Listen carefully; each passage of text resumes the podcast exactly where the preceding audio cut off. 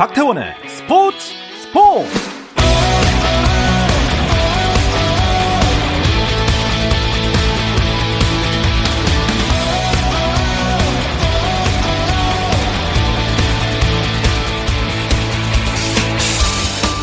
스포츠가 있는 저녁 어떠신가요? 아나운서 박태원입니다. 네, 오늘 이슈들을 살펴보는 스포츠 타임라인으로 출발합니다.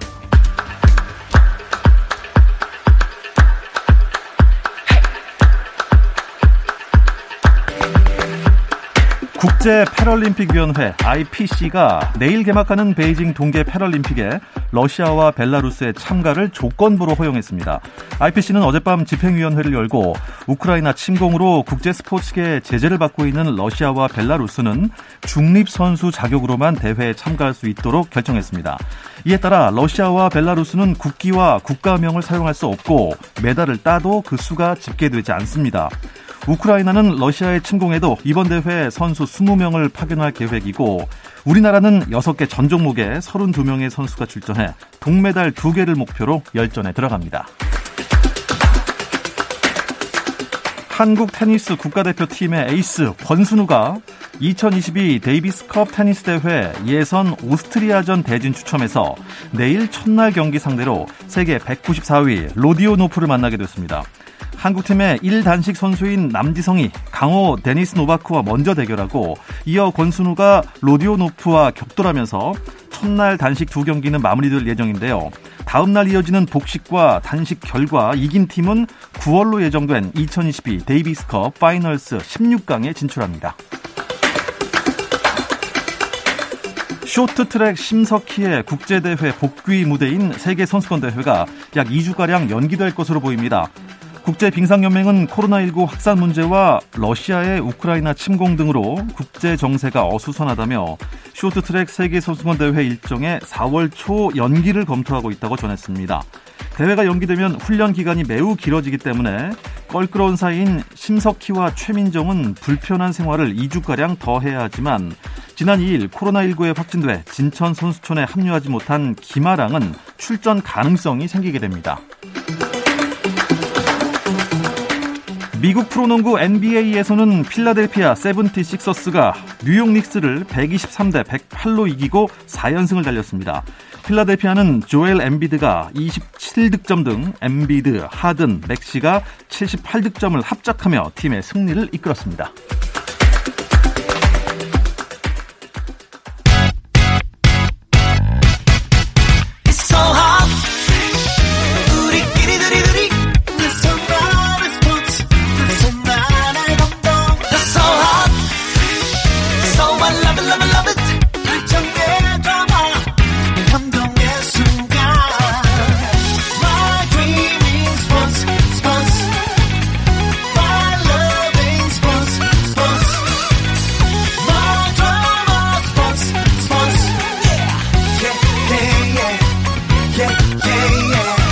스포츠 스포츠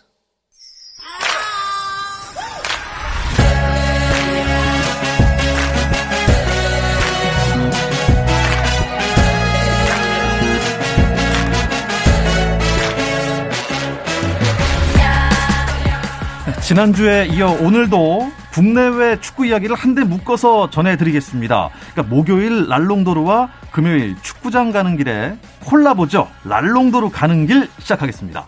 자, 랄롱도르의 풋볼리스트 김정용 기자 나오셨습니다. 안녕하세요. 안녕하세요. 김정용입니다. 그리고 금요일 축구장 가는 길에 배진경 기자와 함께 합니다. 안녕하십니까? 안녕하세요. 어서 오십시오.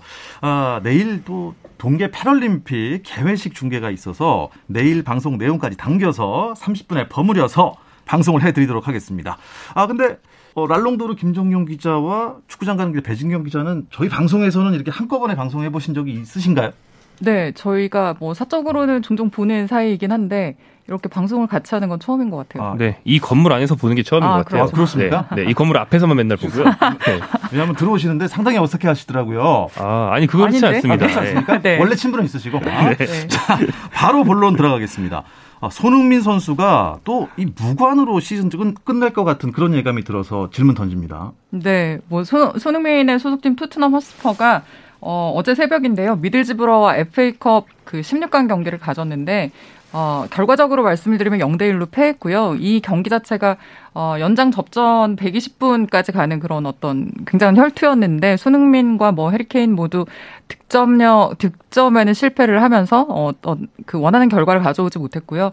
사실 이 경기가 이번 시즌 토트넘이 도전할 수 있는 거의 유일한 대회였다고 볼 수 있는데 아, 경기에서 지면서 어, 사실상 무관으로 이번 시즌 토트넘과 손흥민이 어, 시즌을 마무리하게 되지 않을까 그런 어, 생각이 듭니다. 그동안에 손흥민 선수의 그 전력으로 봤을 때 찬스가 전혀 없었나요? 어, 아니죠. 손흥민 선수 본인의 경기력이 평소 같지 않았던 건 사실입니다. 이 상대팀이 미들즈브로가 지금 2부에 있는 팀이라서 1부 상위권인 토트넘 입장에서 밀리는 경기를 할 거라고 생각하기는 힘들었는데 거의 대등한 경기라고 볼 수 있거든요. 그런데 이제 졌다는 거는 결정력을 발휘하지 못해서 그런 겁니다. 특히나 손흥민이 팀 내에서 제일 많은 4회의 슛을 놓쳤고요. 또 드리블도 몇 번 시도했는데 다 실패했고 뭐 공을 빼앗긴 실책성 플레이도 양팀 통틀어서 이날은 제일 많았어요. 그래서 아. 손흥민 선수가 평소 같지 않았던 게 팀 패배로 이어졌다 이렇게 보시면 되겠습니다. 이날따라 약간 좀 무리한 모습을 보인 것 같기도 한데 에릭 다이어가 손흥민 선수한테 조금 왜 그러냐 이렇게 했던 장면이 잡혔어요. 네, 뭐 조금 전에 김정용 기자가 언급을 했는데 손흥민 선수가 이제 후반 한 5분을 남겨놓은 상황에서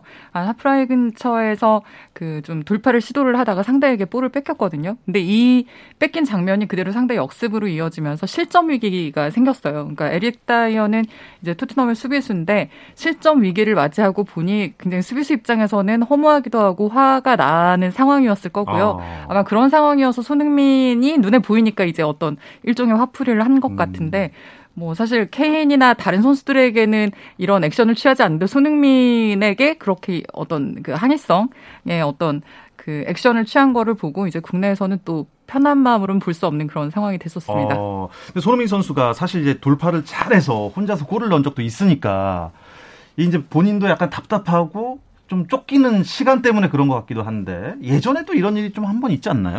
네, 그렇죠. 어, 골키퍼 이자 주장인 위고 요리스 선수가 2019-2020 시즌에도 당시 에버턴을 상대한 경기였는데 성민 선수에게 화를 냈던 적이 있었어요. 달려와서요. 뭐 그런 장면과 비슷하다고 할 수 있고요.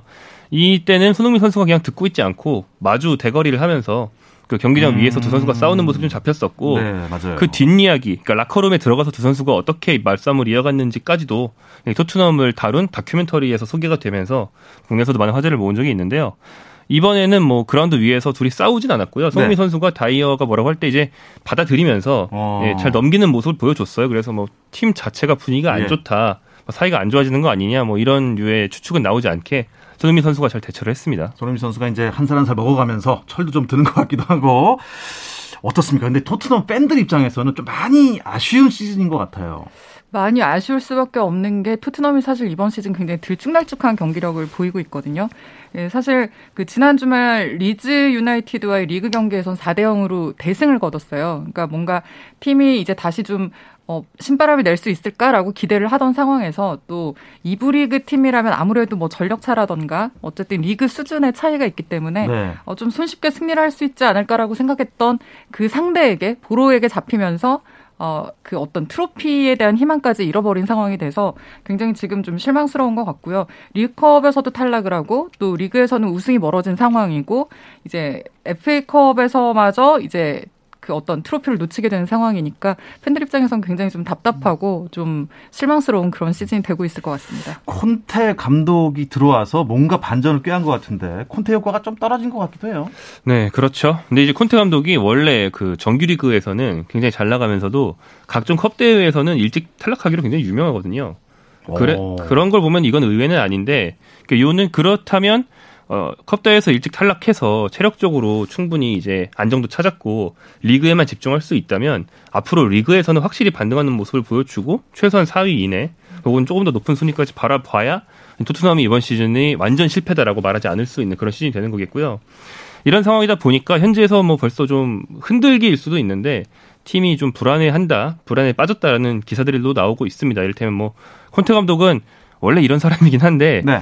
아, 내가 이 팀에 도움이 되는지 모르겠다는 식의 좀 아, 우회적인 말로 떠날 수도 있다. 네, 뭐 그런 암시를 계속 하고 있고요. 네. 뭐 해리 케인 선수 같은 경우도 원체 이적설이 잦다 보니까 이렇게 토트넘이 계속 실패한다면 이젠 나갈 거다라는 음. 전망도 나오고 있습니다. 사실 케인 선수는 사실 어 나갈 뻔했잖아요. 예, 그런데 지금 돌아와서 열심히 하는 건지 잘 모르겠습니다만 어쨌든 토트넘의 미래 아 불투명합니다. 아직까지는요. 음, 프리미어리그 울버햄튼 황희찬 선수는 제자리를 좀 찾아가는 것 같은데 팀은 승리를 좀 못하고 있어요. 네, 지난 주말 어, 웨스트햄과 27라운드 경기를 가졌고요. 황희찬 선수 선발 출전해서 80분 정도 이제 소화를 했는데 팀은 0대 1로 패했습니다. 그 전 경기였던 아스널전에서 리그 5호 골을 터트린 기세를 이제 황희찬 선수가 좀 이어가려고 노력을 했는데 공격적으로 좀 활발하게 움직이면서 공격 진영에서 좋은 움직임을 보였지만 득점에는 실패를 했고요. 어, 그 웨스트햄과 어, 이 중위권에서 상위권으로 도약하는 그 대결에서 패하면서 웨스트햄은 5위로 올라서고 지금 황희찬의 소속팀인 울버햄튼은 8위에 머물고 아, 있는 그런 상태입니다. 그렇군요. 그래도 손흥민, 황희찬 선수는 부상에서 복귀를 건강하게 했습니다만 다른 유럽파들이 또 부상을 속속 당하고 있는 것 같아요. 네, 그렇습니다. 일단 손흥민, 황희찬 선수는 말씀하신 대로 앞선 그 국가대표 경기 당시에는 부상이었다가 지금 회복해서 경기를 잘 뛰고 있다면 김민재 선수가 어, 최근 현지에서 부상 소식이 있었는데 짧은 그 결정 이후에 잘 복귀를 했고요. 아, 다행이네요. 그 밖에 이제 앞으로 아마 A매치에 뛰기 힘들 것으로 전망이 되는 현재 부상 선수들은 미드필더인 이동경과 황인범 선수, 이 두 선수는 다 골절로 알려져 있고요. 그래서 아마 다가오는 이제 A매치 일정에는 뛰지 힘들 거라고 알려져 있습니다. 그리고 이제 국내에서 뛰는 선수 중에서는 대구 FC에 소속되어 있는 홍철 선수, 홍철 선수가 어 인대 부상으로 한 달 정도 아. 있다가 복귀할 수 있기 때문에 아마 예. 역시나 3월 A매치 일정에는 합류하기 힘들 것 같습니다. 예. 어, 지금 러시아가 우크라이나를 침공했기 때문에 어, 각종 스포츠 단체에서 러시아 이 좀 스포츠 제재를 하고 있지 않습니까? 러시아에서 지금 황인범 선수가 뛰고 있잖아요. 영향이 없을까요? 어, 영향이 있을 수 있습니다. 왜냐하면 어, 현재 러시아에서 뛰고 있는 외국인 선수들이 뭐 황인범을 비롯해서 온갖 국적의 선수들이 있을 거잖아요. 그렇죠. 그런데 이제 이 선수들이 자유롭게 러시아를 떠나서 새 직장을 찾을 수 있도록 풀어줘야 한다. 그러니까 선수들이 더 이상 러시아에 억지로 머무르게 할 수 없다라는 아, 주장이 예. 어, 선수들의 어, 국제적인 단체인 국제축구 선수 협회에서 제기가 됐거든요. 어느 정도 타당성이 있는 주장이기 때문에 이 주장이 받아들여진다면 황인범을 비롯해서 러시아 프리미어리그에서 뛰고 있는 꽤 화려한 전 세계 스타들이 단숨에 FA로 쫙 풀려날 수가 있습니다. 뭐 이를테면 이미 러시아의 강팀 중에 하나인 제니트 상트페테르부르크는 이 팀에는 우크라이나 선수가 소속돼 있었어요. 근데 다른 국적은 아, 몰라도 네. 우크라이나 선수만큼은 어, 구단 입장에서나 팀 입장에서 서로 굉장히 껄끄러졌기 때문에 그렇겠죠. 네, 라키츠키라는 선수인데 이미 계약을 해지하고 나왔다고 합니다. 음, FA 신분이 이제 만약에 만약에 된다면 황인범 선수는 어, 유럽 빅리그로도 진출할 수 있지 않을까요? 뭐 황인범 선수는 지금 루빈 카잔의 에이스로 어, 일단 인정을 받고 있고요. 러시아 리그와 유럽 대항전에서 보여준 어떤 그 기량들이 있기 때문에 사실 새 팀을 찾으려고 하면은 뭐 새 팀 찾는 건 어렵지 않을 텐데 지금 일단 상황이 어떻게 될지 모르고 황인범 선수 같은 경우는 지금 엄지발가락 부상으로 국내에서 어, 치료 중에 있거든요. 네. 어, 일단은 좀 추이를 지켜보면서 어 뭔가 그 어떤 다음 스텝을 좀 어, 음. 고민을 하고 있는 그런 상황입니다. 네, 황인범 선수 부상 탈출해서 또 더 좋은 곳으로 이적을 할 수 있기를 좀 바라겠습니다. 그런데 이 첼시라는 팀이 러시아 사람이 갖고 있지 않나요? 네, 그렇죠. 로만 아브라모비치 네. 맞나요? 네, 네. 첼시를 매각하겠다 이런 소문도 있어요. 네, 어, 첼시라는 팀이 우리가 지금 아는 익히 알려지는 것처럼 정말 세계적인 강팀이 된 게 2000년대 초반에 말씀하신 아브라모비치라는 사람이 인수를 하면서 그 러시아에 자본이 유입되면서 급속도로 성장을 한 건데요. 근데 최근에 그 전쟁이 발발한 뒤에 러시아를 향해서 EU를 중심으로 그 국제적인 그 경제 제재가 많이 들어가고 있잖아요. 그렇습니다. 예. 그런데 이제 첼시라는 팀도 어떻게 보면 러시아 사람이 러시아 국외에서 운영하는 굉장히 큰 사업이다 보니까 경제 제재의 일환으로서 큰 제재를 받을 수 있다는 전망이 굉장히 강하게 제기되고 있고 또 영국 안에서도 물론 영국은 이유는 아닙니다만 이제 영국 내에서도 어, 첼시 같은 팀을 러시아인이 운영하는 걸 그냥 내버려 둘수 음, 없다라는 수 주장이 그 영국 정치인들 사이에서 많이 나왔어요. 그래서 이런 분위기를 감지한 그 아브라모비치 구단주가 재빨리 어떤 매각 절차를 밟기 시작했다라는 소식이 나와 있고요. 뭐 현재 완성된 건 완료된 건 아니지만 아마도 현재 전망으로는 어, 첼시라는 팀은 더 이상 그이 팀을 지금의 첼시로 만들어 놓은 약 20년 동안 이 팀에 돈을 쏟아 부었던 그 러시아 자본과는 결별을 할 가능성이 음. 상당히 강하게 제기되고 있습니다. 야, 그럼 첼시의 입맛을 다지는 다시고 있는 어, 전 세계 재벌들이 있을 수 있겠네요. 음. 러시아는 어떻습니까? 카타르 월드컵이 이제 바로 올해 펼쳐지는데 못 나가는 겁니까? 사실상 그렇다고 봐야 되는데요. 그 피파와 유에파가 러시아의 어떤 그 국제대회 참가 자체를 지금 금지를 해놓은 상황이고요. 러시아가 지금 월드컵 유럽 어, 예선 플레이오프에 지금 참가가 어, 확정이 되어 있는 상태였는데 이 플레이오프를 통과를 하면 이제 본선을 갈 수 있는 상황이었거든요. 근데 플레이오프에서 함께 참가를 한 뭐 폴란드라든가 스웨덴이 일단 보이콧을 선언을 했고요. 러시아와 네. 경기를 할 수 없다 보이콧을 네. 선언을 했고요. 피파와 유에파가 어떤 출전을 금지를 하면서 아예 이제 월드컵으로 갈 수 있는 그 어떤 통로 자체가 차단이 됐다고 볼 수 있겠습니다. 아, 이 침공은 분명히 규탄 받아야 할 예, 사안인 것 같습니다. 세계 평화를 거스르는 행동 좀 안 했으면 좋겠는데요. 우리나라 유럽파들의 주말 일정 정리하면서 해외 축구 이야기는 마무리하도록 하겠습니다. 네, 어, 토요일 밤 11시 30분부터 그 우리나라 유럽파인 정우영, 이동준, 황희찬 선수의 경기가 이어지고요. 일요일 밤 11시에는 황희조 선수와 이재성 선수의 경기가 있는데 좀 주목이 되는 경기라면 이재성 선수의 소속되어 있는 팀 마인츠가 네. 독일의 강호 도르트문트를 상대하는 어떤 빅매치이기 때문에 또 한국 선수들이 유독 도르트문트 상대로 좀 강해요. 네. 예전 독일에 있을 때 뭐 손흥민, 지동원 이런 선수들이 그랬거든요. 이재성 선수도 한번 활약을 기대해 보겠고요. 토트넘 경기는 이제 주말에서 월요일로 넘어간 새벽 2시 30분. 어, 우리 한국 사람들이 정말 보기 시청하기 정말 나쁜 시간인데 이 시간에 잡혔습니다. 토트넘과 에버턴의 경기가 있고요. 에버턴은 그 스타 감독인 프랭크 램파드가 부임해서 관심을 많이 받았지만 그 뒤로 엄청나게 부진해서 지금 강등 위기예요. 네. 어, 지금 약팀으로 분류할 수 있기 때문에 손흥민 선수의 활약을 한번 기대해 보겠습니다. 저는 새벽 2시면 안 자기 때문에 보겠습니다. 네, 이어서 국내 축구 K리그 이야기로 넘어가겠습니다. 잠시 쉬었다 오겠습니다. 당신의 팀이 가장 빛나는 순간 스포츠 스포츠 박태원 아나운서와 함께 합니다. 목요일 랄롱도르와 금요일 축구장 가는 길에 콜라보 랄롱도르 가는 길 함께하고 계십니다. 축구 칼럼니스트 배진경 기자, 또 풋볼리스트의 김정용 기자와 함께하고 있는데요. 아, K리그 1은 벌써 벌써로 가면 죄송합니다만 3라운드까지 치러졌네요. 네, 어, 벌써가 맞죠. 예년보다 훨씬 일찍 시작해서 그렇습니다. 이제 이제 네. 3월이 됐는데 3라운드를 한 거니까요. 네. 3일절과 이튿날인 2일까지 어, 6경기가 벌어졌는데요. 3일절에 4경기가 열렸습니다. 이제 울산이 수원에 2대 1로 승리하면서 선두를 질주했고요. 제주는 어, 수원 원정에서 1대 0으로 시즌 첫 승을 거뒀습니다. 또 성남과 서울은 무승부를 거뒀고요. 인천은 강원 원정에서 1대 0으로 이기면서 울산과 나란히 선두권을 형성하는 초반 돌풍을 일으키고 있고요.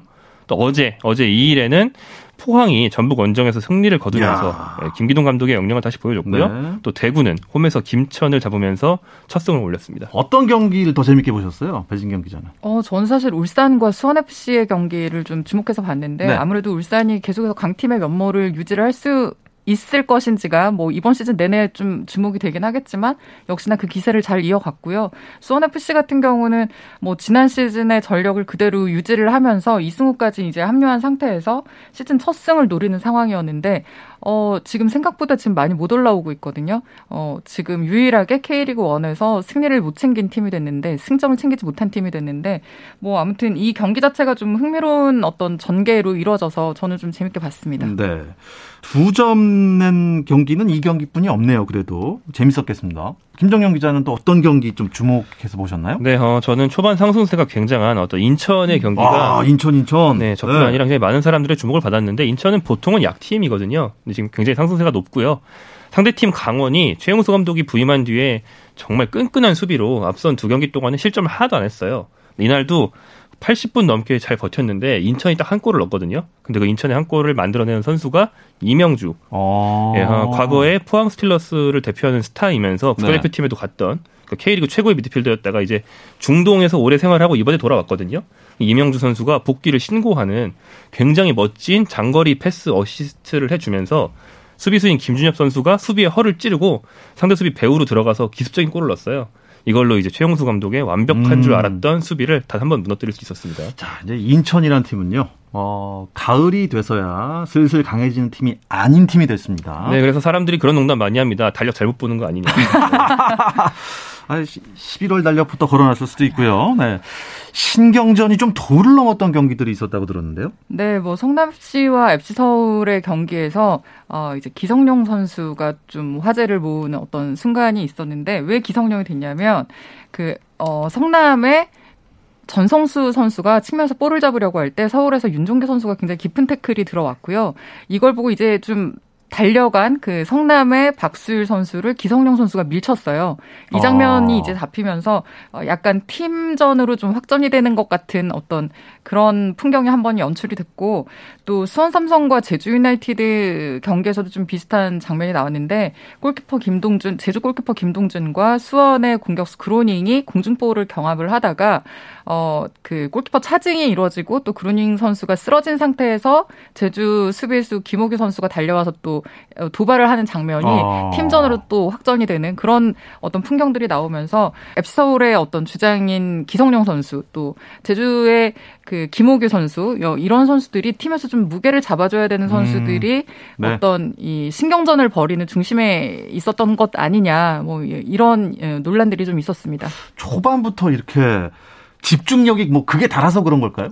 어, 원래 뭐 축구장에서 또 어떤 스포츠나 뭐 이런 감정 싸움 또 한두 명 선수가 감정 싸움을 벌이기 시작하면 주위의 선수들이 우르르 몰려와서 우리 선수 건드리지 마라. 음. 우리 선수 대신 내가 싸운다. 뭐 이렇게 하는 것은 흔히 볼 수 있는 모습이기도 하고 뭐 다른 종목에서는 가담하지 않으면 안 된다는 게 불문율인 뭐 그런 종목들도 있죠. 근데 이제 그거는 어떻게 보면 제 생각에는 좀 배부른 소리인 것 같고 어 K리그는 어디까지나 그 페어플레이 네. 그리고 경기 자체에 쾌감을 주는데 집중하는 쪽으로 어 많은 팬분들께 다가가기 위해서 노력을 많이 하고 있고 캠페인도 하거든요. 네, 그런 좀 리그 전체 취지에 반하는 분위기이기 때문에 감정 싸움 같은 게 벌어지기 시작하더라도 특히나 양팀 주장 선수들은 네. 동료들을 좀 도닥거리면서 어, 싸움을 말려야죠. 그렇죠. 진정시키고 예. 예. 싸움은 말리고 흥정은 붙이라는 거 아닙니까? 그죠? 제가 거꾸로 기억하는 게 아닌 것 같은데 이게 맞잖아요. 맞습니다. 네. 갑자기 재밌는 얘기로 바뀌었습니다. 네. 아, 전 궁금한 게요. 이승우 선수가 수원 FC로 왔잖아요. 활약이 좀 어떻습니까? 아, 이승우 선수가 그 사실은 그 개막하기 전부터 전문 어, 관계자들이 다 걱정을 좀 했던 부분이 이승우가 가진 기량은 분명히 있는데 이 선수가 90분의 90분을 풀타임으로 소화할 수 있는 체력과 컨디션이 아직 안 된다. 이 경기 체력을 만드는 게 관건이다였는데 아무래도 이승우 선수 지금 그 어쨌든 본인에게 그 쏠려 있는 관심도 있고 감독도 그 무게를 알기 때문에 이제 계속해서 출전 기회는 주고 있거든요. 네. 한 번씩 반짝이는 모습은 보이지만 뭔가 결정적인 장면들을 만들어내지는 못하고 있고요. 오히려 지금 그 첫 번째 첫, 첫 번째 경기였죠. 전북과의 개막전에서 이제 홍정호 선수와 충돌을 한 뒤에 페널티박스 근처에서 이제 쓰러진 장면이 있었는데 이 장면에 뭔가 본인이 어, 페널티킥을 받았어야 된다라는 어떤 음. 그러한 의도를 내비치는 그 SNS를 아, 글을 올렸어요? 네, 뭐 사진과 글을 올렸는데 어. 이제 그렇게 경기장 밖에서 조금 더 많은 화제를 모으고 있고요. 아, 이 사안에 대해서 이제 최근에 그 프로축구 연맹 상벌 위원회가 열렸는데 아, 뭔가 판정에 대해서 부 어떤 그 부정적인 언급을 했다라는 이유로 이승우에게 지금 250만 원의 벌금 징계를 내린 상태입니다. 그러니까 아. 경기장에서 보여주는 활약보다 경기장 밖에서의 일로 조금 더 이슈가 되고 있는 상황입니다. 네, K리그는 그 경기장 밖에서 판정에 대한 불만을 말하는 거는 원천 금지라서요. 아, 네. 아. 그래서 감독들도 뭐 기자들이 약간 질문을 해도 네. 최대한 돌려서 뭐 잘 아시지 않습니까? 이러고 넘어갑니다. 아, 까그 장면은 페널티킥이 확실하지 않았습니까? 이렇게 물어봐도 네, 뭐 판단에 맡기겠습니다. 뭐 이런 느낌이죠. 예, 네. 어떤 감독님을 따라하는 건지 모르겠지만 알 것도 같습니다. 뭐 세 경기밖에 치르지 않았습니다만 팀 순위를 한번 짚어주실까요? 지금 어 울산과 아까 그 김정영 기자가 언급했던 인천이 승점 7로 지금 동 승점이 같은데 다득점에서 어, 울산이 1위, 인천이 2위인 상태고요. 포항이 지금 승점 6점으로 3위에 올라 있고 4위가 서울입니다. 그리고 5위부터 9위까지는 어, 김천, 강원, 전북, 대구, 제주인데 모두 1승 1, 1무 1패 전적으로 어. 승점 4점을 확보하고 있는 팀들이고요. 예. 그 전북, 대구, 제주가 모두 이번 시즌 우승 도전을 언급을 했던 팀들인데 그렇습니다. 중하위권으로 지금 내려와 있는 게 눈길을 끕니다. 그리고 10위가 수원이고요. 11위가 성남, 어, 12위가 지금 승점이 0인 수원 FC입니다. 음, 두 분은 그래도 어, 의외지만 앞으로 치고 나갈 것이다 하는 팀들이 따로 있을까요? 어, 앞으로 치고 나갈 것이다. 네, 네. 뭐 전북 현대나 제주 유나이티드 같은 경우는 아래쪽에 있어도 결국엔 치고 나갈 것 같고요. 이미 의외로 치고 나가고 있는 팀은 역시 포항입니다. 포항은 사실 이제 축구 오랜만에 보시는 분들이 포항 스틸러스를 보면 어, 저기 포항 맞아? 예전에 뭐 황선홍, 뭐 홍명보, 그 뒤에 뭐 이명주, 신진호 있었던 포항 맞아? 아무도 모르겠네라고 하실 정도로 지금 선수단이 많이 약해졌어요. 그런데 김기동 감독이 굉장한 지도력을 보여주면서 네. 경기력 면에서는 거의 1등이거든요. 그래서 이번에도 굉장히 강팀들을 1, 3라운드에 연달아 잡아주면서 음. 2승을 일찌감치 걷어서 돌풍 돌풍이라고 해도 될 것 같습니다. 돌풍을 일으키고 있습니다. 돌풍을 일으키고 있는 팀에서 MVP를 한 명 뽑는다면 어떤 선수가 제일 잘했을까요? 어, 포항하실 거예요? 인천 하실 거예요? 어, 저는 포항으로 한다면 뭐 일단 허영준 선수로 아, 하겠습니다. 네, 허영준 아. 선수는 첫 라운드에 두 골, 두 번째 라운드에 한 골을 넣으면서 득점 1위를 달리고 있고요. 어, 사실 예전에 잘해서 국가대표에 뽑힌 적도 있었지만 반짝이라고 사람들이 생각했거든요. 그런데 이제 김기동 감독이 허영준 선수를 부활시키는 데 성공을 한다면 뭐 흔히 축구 팬들이 하는 말로 아 갖고 싶다 저 남자 음. 뭐 이런 마음들을 다른 팀 팬들이 더 어, 가질 것 같습니다. 갖고 싶다 저 남자. 저는 저는 사실 포항하면 이제 정재희 선수를 꼽으려고 했는데 정재희 선수는 지난 시즌 그 상무를 어, 이브리그 조기 우승을 시키고 승격을 시킨 그 일원으로 활약을 했고요.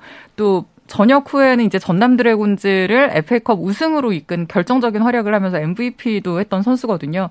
이 선수가 지금 포항에 와서 지금 그 허영준 선수가 좋은 활약을 보일 수 있게 굉장히 빛을 내고 있고요. 또 사, 그 3라운드에선 전북을 상대로 결승골까지 터트리면서 어떤 김기동의 그 김기동 체제의 변화를 좀 음. 주도하고 있는 선수 중에 한 명이라고 볼 수 있겠습니다. 결국 다 포항에서 나왔군요. 아, 사실 또 인천까지 기회를 주시면 이명주를 언급을 하고 아, 싶었는데 아, 예. 또 앞에 김정용 기자가 얘기를 했기 때문에 어, 생략하겠습니다. 좋습니다. 네. 자, 이제 K리그 1 4라운드가 바로 내일 모레 주말에 바로 이어집니다. 매치업 소개해 주시죠. 네, 어, 토요일과 일요일 양일에 걸쳐서 벌어지는데요. 토요일에는 성남과 수원 삼성, 강원 FC와 대구 FC, 그리고 인천 유나이티드와 포항 스틸러스의 경기가 있습니다. 음.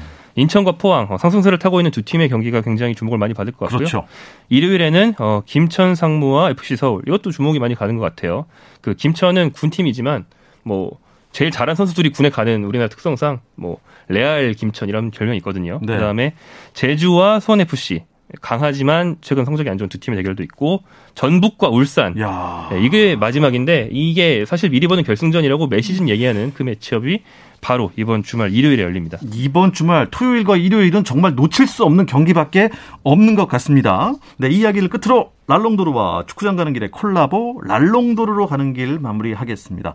풋볼리스트 김종용 기자, 축구 칼럼니스트 배진경 기자 두 분 고맙습니다. 감사합니다. 고맙습니다. 내일 스포츠 스포츠는 2022 베이징 동계 패럴림픽 개회식 중계방송 관계로 하루 쉬게 됐습니다. 저는 주말을 지나 월요일에 뵙도록 하겠습니다. 박태원의 스포츠 스포츠